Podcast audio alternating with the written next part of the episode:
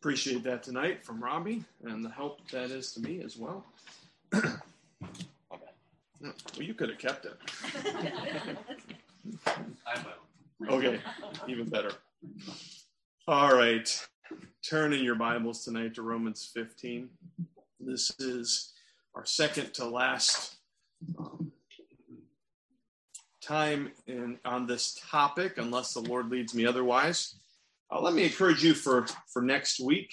It's going to be a wrap-up, obviously, but if you have any questions or any insights that you would like to share with me or further questions that you have, let me know. Text me, email, message next Sunday night as we wrap up this whole topic, the Spirit-guided conscience. It is not true that you should just let your conscience be your guide, as we've said before, but the Spirit needs to guide your conscience, and then it's a reliable guide. It's a very important tool, obviously, that God has given us. And so we're going to be looking at Romans. We're now to chapter 15 and finishing out. Paul finishes out this discussion in verses 1-7. And again, just a little bit of recap on this as we continue on. We found that there's in these conscience issues between weak consciences and strong consciences, there's many contentions, and there can be striving and disagreement within a local church. And there's a better way than that, and that's through letting the Holy Spirit guide each of our consciences. And Paul says, until we're fully convinced, and each of us can be fully convinced through prayer and pursuing scripture about each conscience issue that we face. But, again, that takes time, right? It takes a while. So until that takes place, we need a mechanism to be able to get along in the local church with these different conscience issues and things. And Paul's giving us that here. How to get along in unity in the meantime as we're growing spiritually. It involves, of course, peace with each other as we progress in our spiritual walk, and especially responding with forbearance. That's been a key theme in this, toward the weaker brethren. Paul has admonished the strong multiple times to not let their blessed freedom that they can exercise, they have the freedom to do that, to not exercise it when they're among weaker brethren who they would cause to stumble. Then that would be sin for those with the stronger conscience. And they would also cause the weaker brother. They would at least tempt them to sin and cause much damage in their lives. And so as we close out here, Paul is going to close this teaching on conscience issues with one more admonition for the strong, and then some basic principles for all believers, all of us, within the local church body. And he's going to end with a prayer, and we're going to see that Paul desires to see like-minded believers ministering together, and that brings glory to God. He wants to see unity, but for a purpose. He wants to see glory given to God through our unity. Let's look at chapter 15, then Romans 15, verses 1-7, and then we'll pray and get into this. We who are strong have an obligation to bear with the failings of the weak and not to please ourselves. Let each of us please his neighbor for his good, to build him up. For Christ did not please himself, but as it is written, the reproaches of those who reproached you fell on me. For whatever was written in former days was written for our instruction, that through endurance and through the encouragement of the scriptures, we might have hope. May the God of endurance and encouragement grant to you to live in such harmony with one another, in accord with Christ Jesus, that together you may with one voice glorify the God and Father of our Lord Jesus Christ. Therefore, welcome one another as Christ has welcomed you for the glory of God. Father, as Paul ends this, he reminds us that all that we do, all that you call us to do is for your honor and glory. That when we follow your principles, submit to your word, let your word saturate us. And as the benefits it provides us, it also allows us to walk closely with you, to better reflect the example of Christ and to bring glory to you. And that ought to be our ultimate goal. Father, help us to put aside the disputes and the petty arguments that these conscience issues, as important as they are, can bring for unity's sake within the local church body and to bring you glory. And we desire that. So help us to do better at that and strive as a church family to reflect the principles that Paul points out here. And if we're able to do that, it's only through the power of Christ. And so we ask for that. In Jesus' name that we pray. Amen. So Paul is pointing out here at the end our need to live in harmony together as believers. And we're going to see at the end to worship together in harmony. And part of this is pointing out our spiritual obligation is to build others up. There's a basic principle involved with this, and that is that we're not living to please ourselves. As wonderful as those conscience freedoms are that God gives us, that the Holy Spirit gives us on individual issues, ultimately, our goal should not be to please ourselves, but to build others up, to edify them. And so with that understanding, Paul has one more admonition to the strong. In verse 1, you see that. We who are strong have an obligation, a responsibility to bear with the failings of the weak and not to please ourselves. He addresses the strong one more time. But you notice something in this? He includes himself in this category directly. Paul says, I'm one of you. And in these particular issues, and specifically the issue about eating and drinking. And we won't get into that anymore tonight, but I'd encourage you, if you haven't heard all of these, you'll be able to catch them on sermon audio to listen through the whole way, and it'll make more sense to you. But Paul is saying that he's with the strong, that he's one of the strong, and specifically this issue about unclean meat, or unclean wine drinking and stumbling. He's with the strong. And yet he says, basically, we've heard this motto many times, but with strength comes responsibility. If we are the strong, if we're working toward being fully convinced, and on a particular issue, we're fully convinced, the Spirit has led us, we've prayed, we've sought God's word, and we have the freedom to pursue that specific conscience issue, we still have a responsibility, and that is to bear with the failings of the weak, the ESV puts it. Basically, this is, in the Greek, it talks about helping to bear up the burden of the weak. And let's and Paul makes it clear that's our responsibility, or the responsibility of the strong, to bear up with that burden. And folks, let's be clear: this isn't then just talking about putting up with somebody, bearing with someone, bearing with their failings of the weak. Doesn't mean that we just try to just get through and put up the best we can. This is a much more specific word. And it talks about helping to bear the burdens of the weak and carrying them as our own. That as we see the weak in these conscience struggles, and again, remember, we're all on different issues. We're not all of us are strong all the time. Some of us are weak on some issues. Some of us are strong on some issues. So if we're strong on an issue, we see someone that is weak, and let's be clear here. He gives a specific description in this now of the failings of the weak.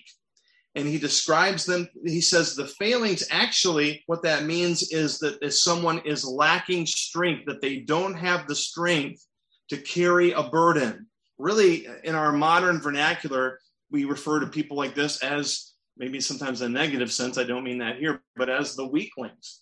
They're too weak to be able to handle the burden as they've worked through in the burden of conscience. And so certainly the strong doesn't come along and say, hey, just get over it. No, but we in love say, okay, I won't carry out my freedom. I won't pursue that. When I'm with this person on an individual basis here, remember, person to person, but I will I will relegate my freedom and put myself under their burden, help them carry it. Helping the weak. Remember, we're not warring against the weak in Christianity. But the weak here are described as the weaker ones that don't have strength. And the strong then must bear up and be considerate of that and not be adamant for their own position. It reminded me of when I was young. When you're a young man, weightlifting is always on your mind a lot of times, and it's really cool. And, you know, if you learn how to weightlift properly, there are certain specific ways to do it in a way that doesn't hurt yourself. And some young men follow that. Some young men just say, yeah, whatever. I just want to look strong and buff. And so it is pretty cool, you know, after you work out a couple of times and you kind of flex that arm and it gets a little bigger, you know. I think with me a couple of times, that was more like Bugs Bunny where it waits a week. Anyway, that's getting off point here. But when I was in college, there was a number of myself and my friends that were interested in learning more about how to use the weights and getting more strength build up. And there was a guy that worked in the weight room there at the college at Pensacola that knew all about how to work them and use them safely. And he knew what best exercises and weights to use to gain strength and to gain muscle weight and all of these things.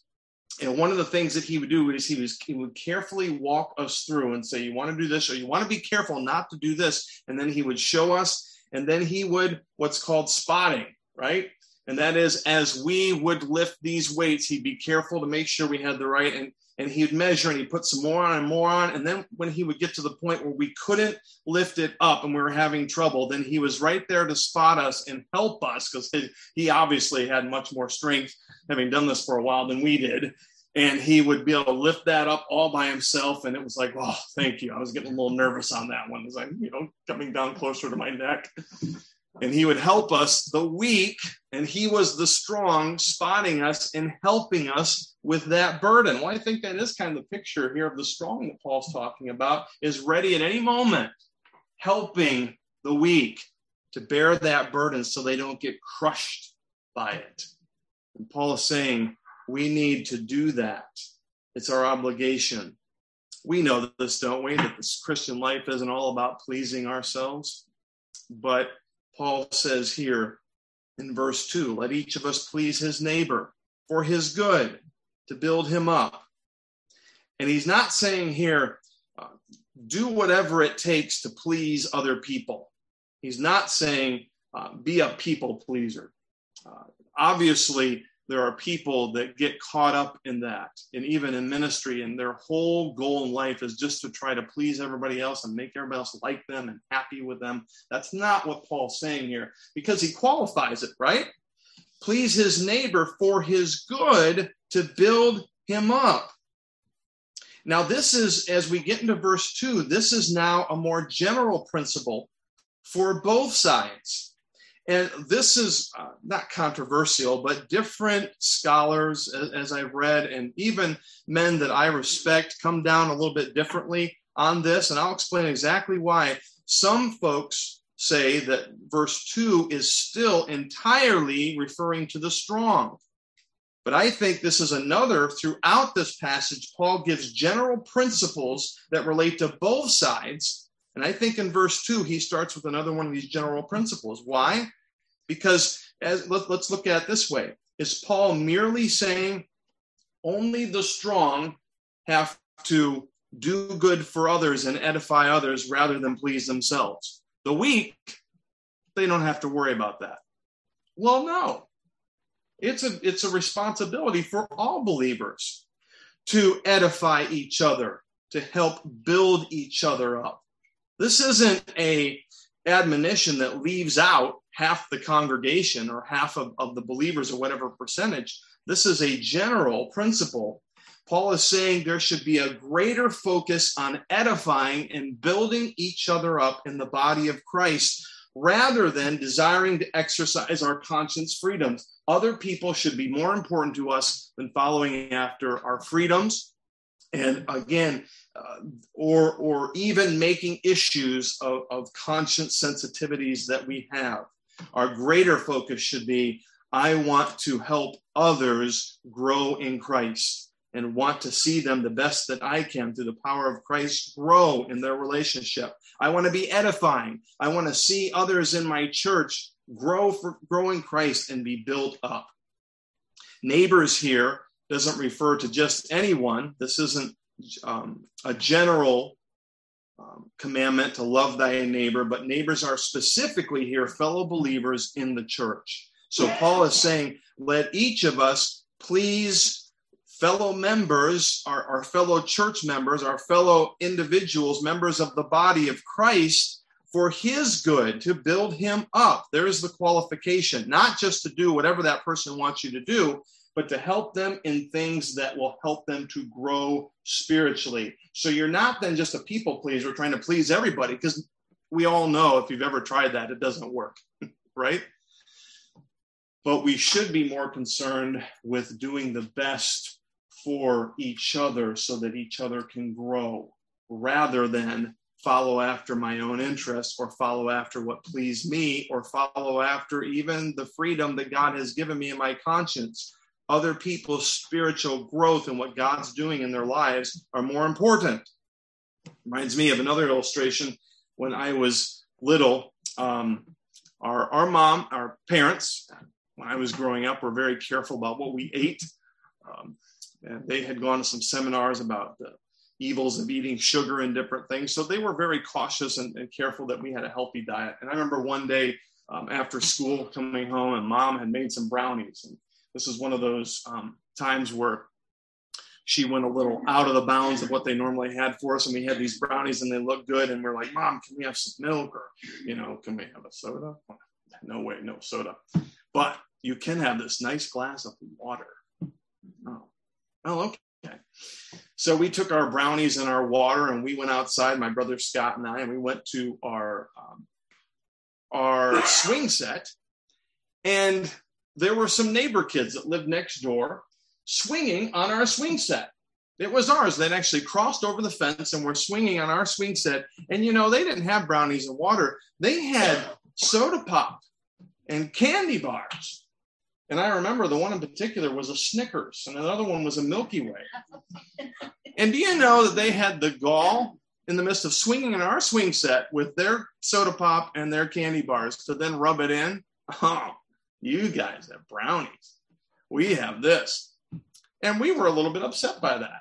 So we came running back into mom and said, Mom, the neighbor kids are on the swing set and they have soda and candy bars. And all we have is water and these brownies. My mom didn't really have too much sympathy for us. She said, well, just be thankful for what you get. And that was the right attitude. And we went out later and they were gone. But the point of bringing this up at all was, here was neighbors coming over and rubbing in what they had and rubbing it in that we couldn't enjoy what they were enjoying. And it was totally, even as a small child, I understood that's wrong. That's not right. Well, children understand sometimes better than adults do. Because folks, if we have freedoms and things that God has given to us, and yet we're rubbing them in to those that God has not given them to, it's not edifying. It's not loving. It's not being a good neighbor to each other. And so Paul now inserts to remind us one of his favorite principles, and that is that we should reflect the example of Jesus Christ. Look at verse 3. For Christ did not please himself, but as it is written, the reproaches of those who reproached you fell on me. And Jesus did not please himself, as Paul is pointing out here. But he fulfilled to the greatest degree what David wrote in Psalm 69. Just turn there briefly. Keep your finger in Romans 15. Turn to Psalm 69, and we'll see this quotation, verses 7 through 13. And here is David's context.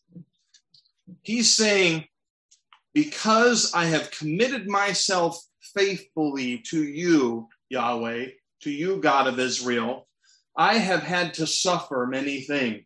I have had to bear many things. And yet I was willing to do so because I know that you will hear my prayer. And I know that you will work all things out and that you will provide me salvation. Look at verse 7. For it is for your sake, David is saying this to God, that I have borne reproach, that dishonor has covered my face. I have become a stranger to my brothers, an alien to my mother's sons. For zeal for your house has consumed me. Does that sound familiar?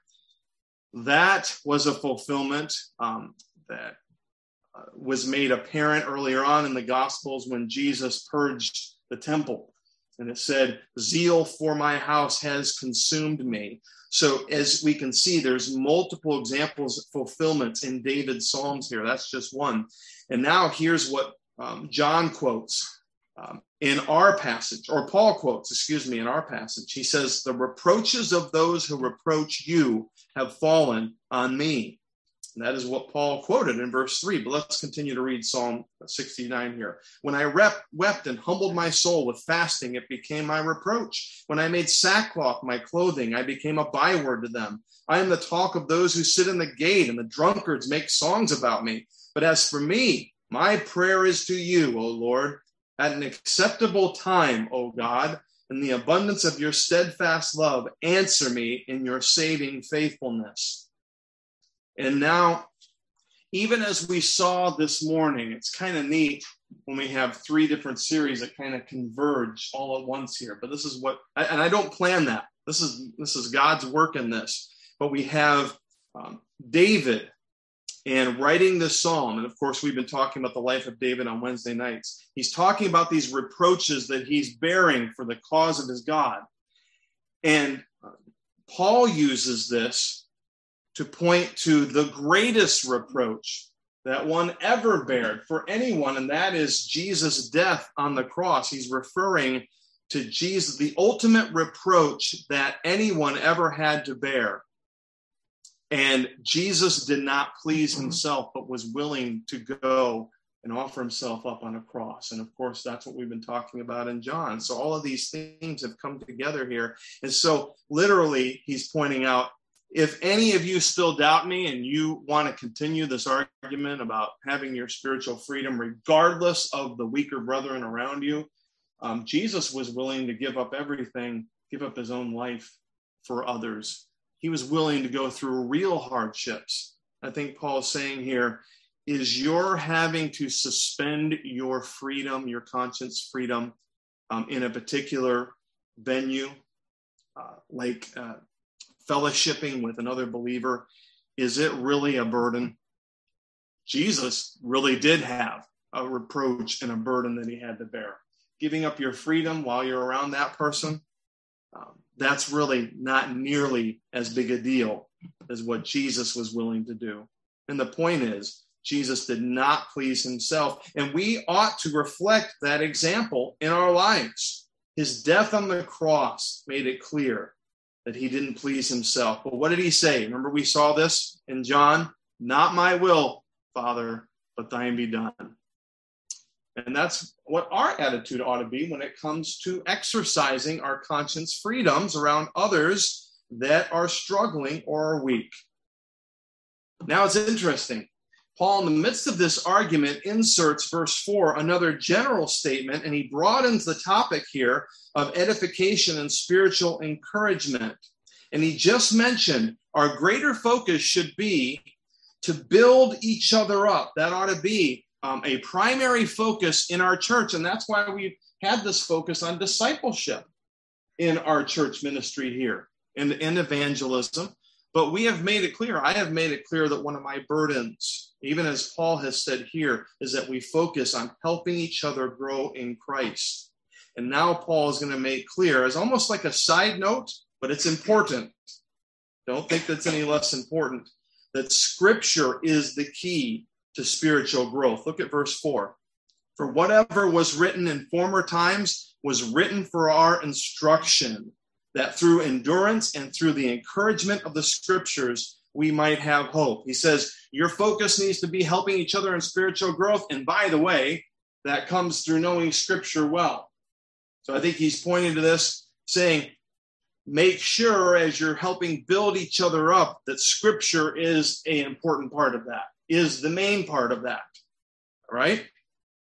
That all of instruction and what we need for this edification and growing in our faith, growing in our progressive sanctification comes from the Scriptures. That gives us our hope.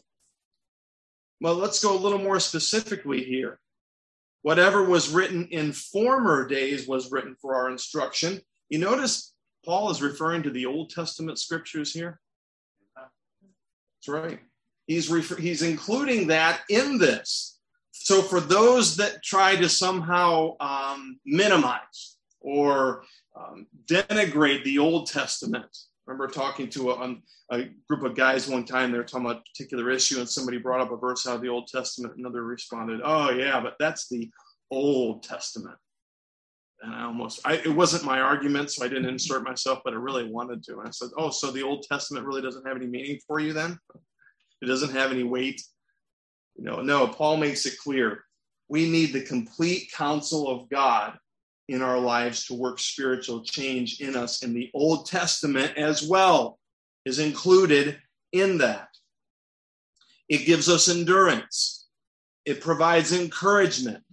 It reminds us of our hope. We've talked about that word endurance. Remember, even in our study in the Essential Virtues with Dr. Berg, we spent a long time talking about endurance, steadfastness, faithfulness that lasts throughout our life.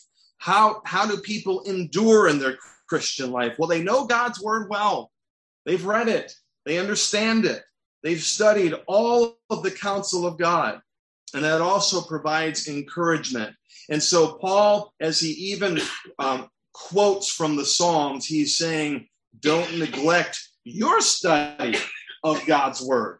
And especially when it comes to these conscience issues, as we pray, and as we seek God's guidance on these specific issues in our life, Scripture ought to play a part in this. It ought to have a huge part in this.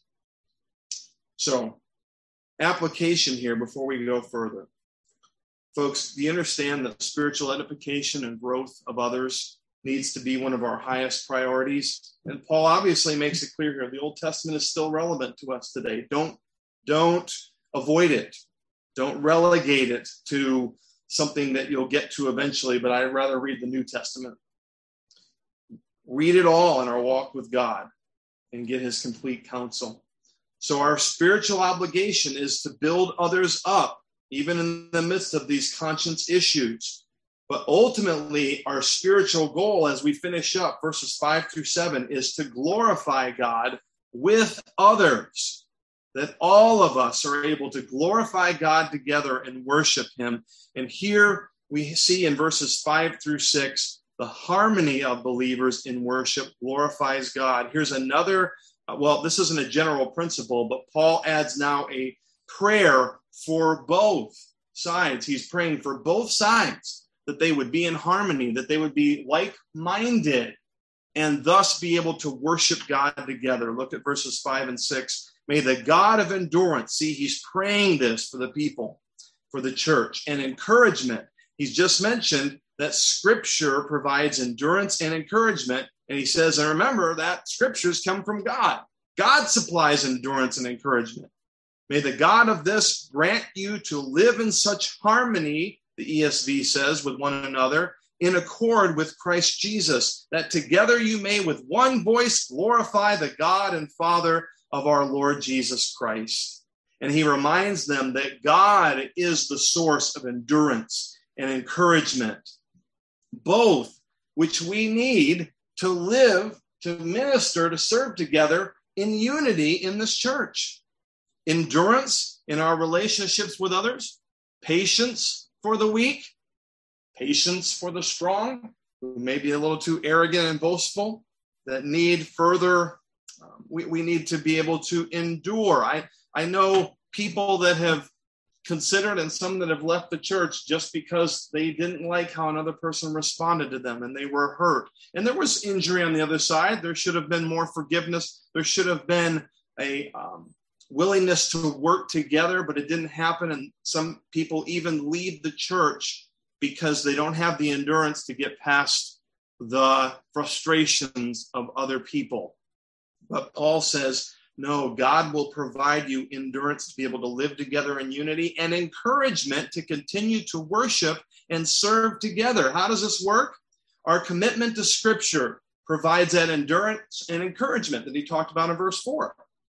And that enables us to be in harmony. Now, the King James Version uses the word like-minded. The NASB says of one mind. And that Greek word really does have the idea of being of one mind, of thinking on the same lines. Well, doesn't that seem to contradict what Paul has been saying the whole time about conscience issues? Here he's saying you all need to be like-minded, but he's just pointed out multiple, this has been the point of our series in some regard, that we all come down a little differently on these conscience issues. Well, this points to the fact that he's saying there's something greater that we need to be like-minded about beyond conscience issues. Remember, we talked about those things. We ought to be like-minded about the gospel issues. There shouldn't be any discord when it comes to the truths of the gospel. And that would be a part of this as well. We ought to be like-minded in issues of morality, in what pleases God and what doesn't please God. And even in our theological positions of worship and other things, we need to be like-minded in harmony together of one mind in this. So he's not going back and saying somehow then that these individual conscience issues, that somehow we just all need to bend to each other and be the same mind, because we've already established the Holy Spirit will lead each of us differently in our conscience. So that's not going to happen, because Paul's already made that clear. But there's a whole lot of bigger issues that we do need to be like-minded in. The gospel, what pleases God. And these things we certainly can come together as a church body and be in unity. And he says, he uses again the example of Christ Jesus. Jesus was willing to bear the reproach of others. So we ought to be willing to bear up with each other on these issues. Well, it really bugs me that they have the freedom, and I just don't think that they ought to have that freedom, or it just really inhibits me that I can't do this particular activity. And again, we've gone through many, many examples of these. We don't have time to go back into those tonight. But rather than be irritated with each other, be of one mind on the important things. Respect the differences of conscience and be together in unity. Worship, serve together in unity. Jesus was willing to bear the reproach of others. He died for us. We should be willing to bear the irritations of working with others. And then in verse 6, he says that together you may with one voice glorify the God and Father of our Lord Jesus Christ. And here is so important, folks. Paul sums up the full purpose of our unity in these conscience matters. What is he saying here? The purpose of our unity to move past and not squabble over these conscience matters is so that we can, in full unity, worship God together. That may come as a surprise. In fact, as I was studying this, I probably would have initially said that unity is the ultimate goal of this instruction that Paul is giving us. It is a central theme. Unity is very important to Paul. Unity is very important to Jesus Christ, as we saw in his high priestly prayer before he was carried off. The betrayer and the group carried him off to his ultimate death. That was important to him too. But what is Paul saying here? A harmonious, like-minded worship of God is the goal, that we are able to worship God together in unity as a church. He goes beyond unity and he makes the issue about worship. the most important thing in even talking about the harmony and unity of the conscience is so that we can all worship in unity together. When we come together in the mornings and worship for our worship service, are we busy thinking about so-and-so and something that you heard that they did, you know, the day before and worked up about different conscience issues and bothered by different things? Or are you willing to follow what Paul says here and saying for the purpose of unity, let's put those non-essential issues aside and worship together? That's the goal of all of this, is right worship. And that then goes into another topic that we've been on recently. And God's kind of pulling all these together. Worship is, like-minded worship of God is the goal. And you know what I like about the ESV here? Well, the other translations are helpful too. It describes it in singing terms, living in harmony with one another, in one accord with Christ Jesus, that together you may with one voice glorify the God and Father of our Lord Jesus Christ. Paul is describing it here, and the translation of the ESV I think is helpful, as a song. Now, folks, I know that many times we have Singspiration nights, and one of the things we look forward to is we say, give us your favorites, and we'll sing those songs, and everybody, you know, gives their favorite, or maybe you throw in one to try to get the music director off his mark or whatever, I don't know. But a lot of favorites, a lot of different songs are sung. But folks, what is Paul saying here? This song of harmony and worship together ought to be one of our favorites. This ought to be the one that is important to us. Paul says it's important to me. And I am praying that you will sing this song, that you will worship together in one mind in harmony. That is beautiful music. And then verse 7, he brings it all full circle, right back around to the first principle, to where he started. Therefore, welcome one another as Christ has welcomed you for the glory of God.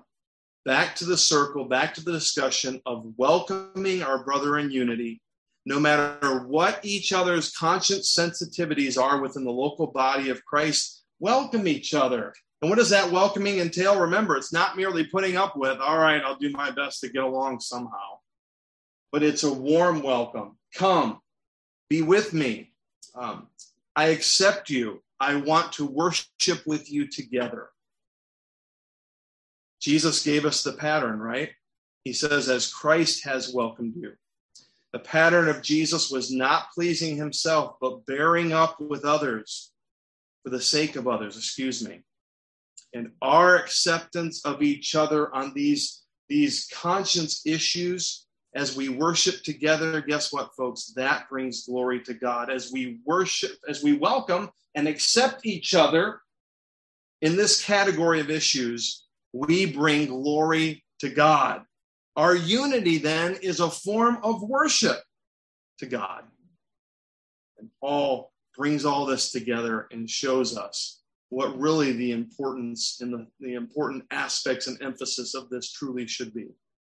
So let me just sum up here just briefly on all of this as we finish up. Next week, we'll kind of do an overview again and cover any questions or any things that you have on this. But individuals in the body of Christ, each of us have particular sensitivities in their conscience.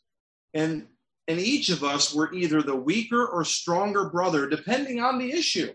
That humbles us, right? So nobody could say across the board, I'm a strong brother on everything because I'm fully convinced that every single thing. Well, that takes a lifetime. That's a process. Sometimes we're weak. Sometimes we're strong.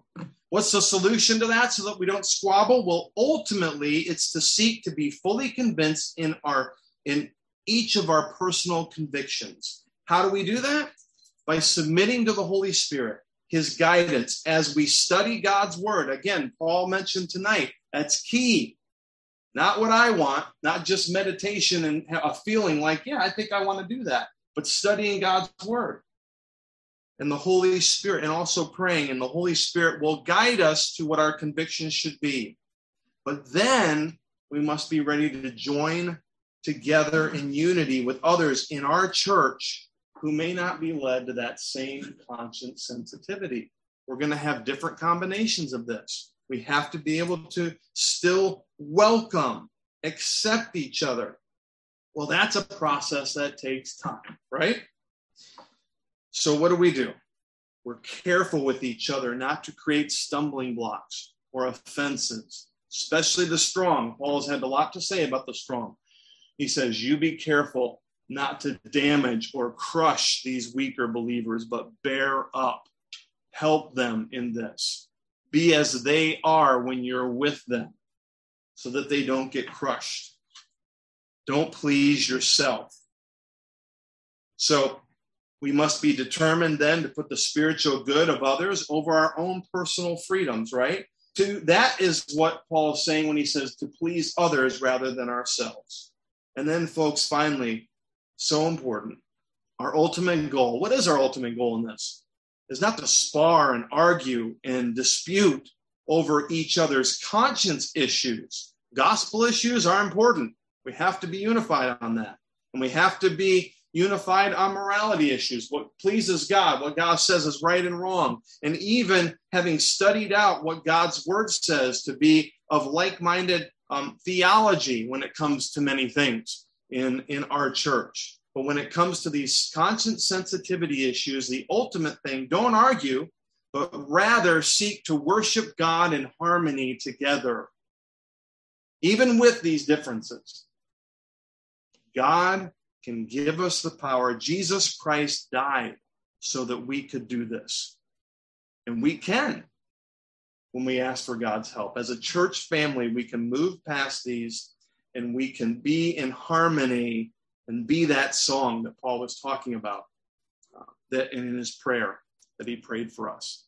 Father, thank you for your word. I pray that this was clear. What is our ultimate goal in this, but to be able to worship, to glorify you together in one voice, in unity. So I pray you would help us to do that. Help the strong to bear up with the weak. Help them not to be arrogant. Help each of us to desire to be fully convinced, to pursue each issue of conscience and to be convinced of the direction that you would have us to go through the guidance of the Holy Spirit. And in the meantime, resolving to be humble and not lord our freedoms over each other, but to willing to please others so that they can grow in Christ. And Lord, let the unity at Village Chapel Baptist Church be proclaimed in this community. Let us not be known for our different idiosyncrasies, sensitivities, but let us be known for harmony of one voice, worshiping Christ together, and of spiritual growth and of discipleship and care and concern for each other. Let us be known for those things in this community. We need your help for that. We pray that you would help us to be submitted to the Spirit, and he will do that work in us. And so we rejoice in that thought. All this we ask in Jesus' name that we pray. Amen.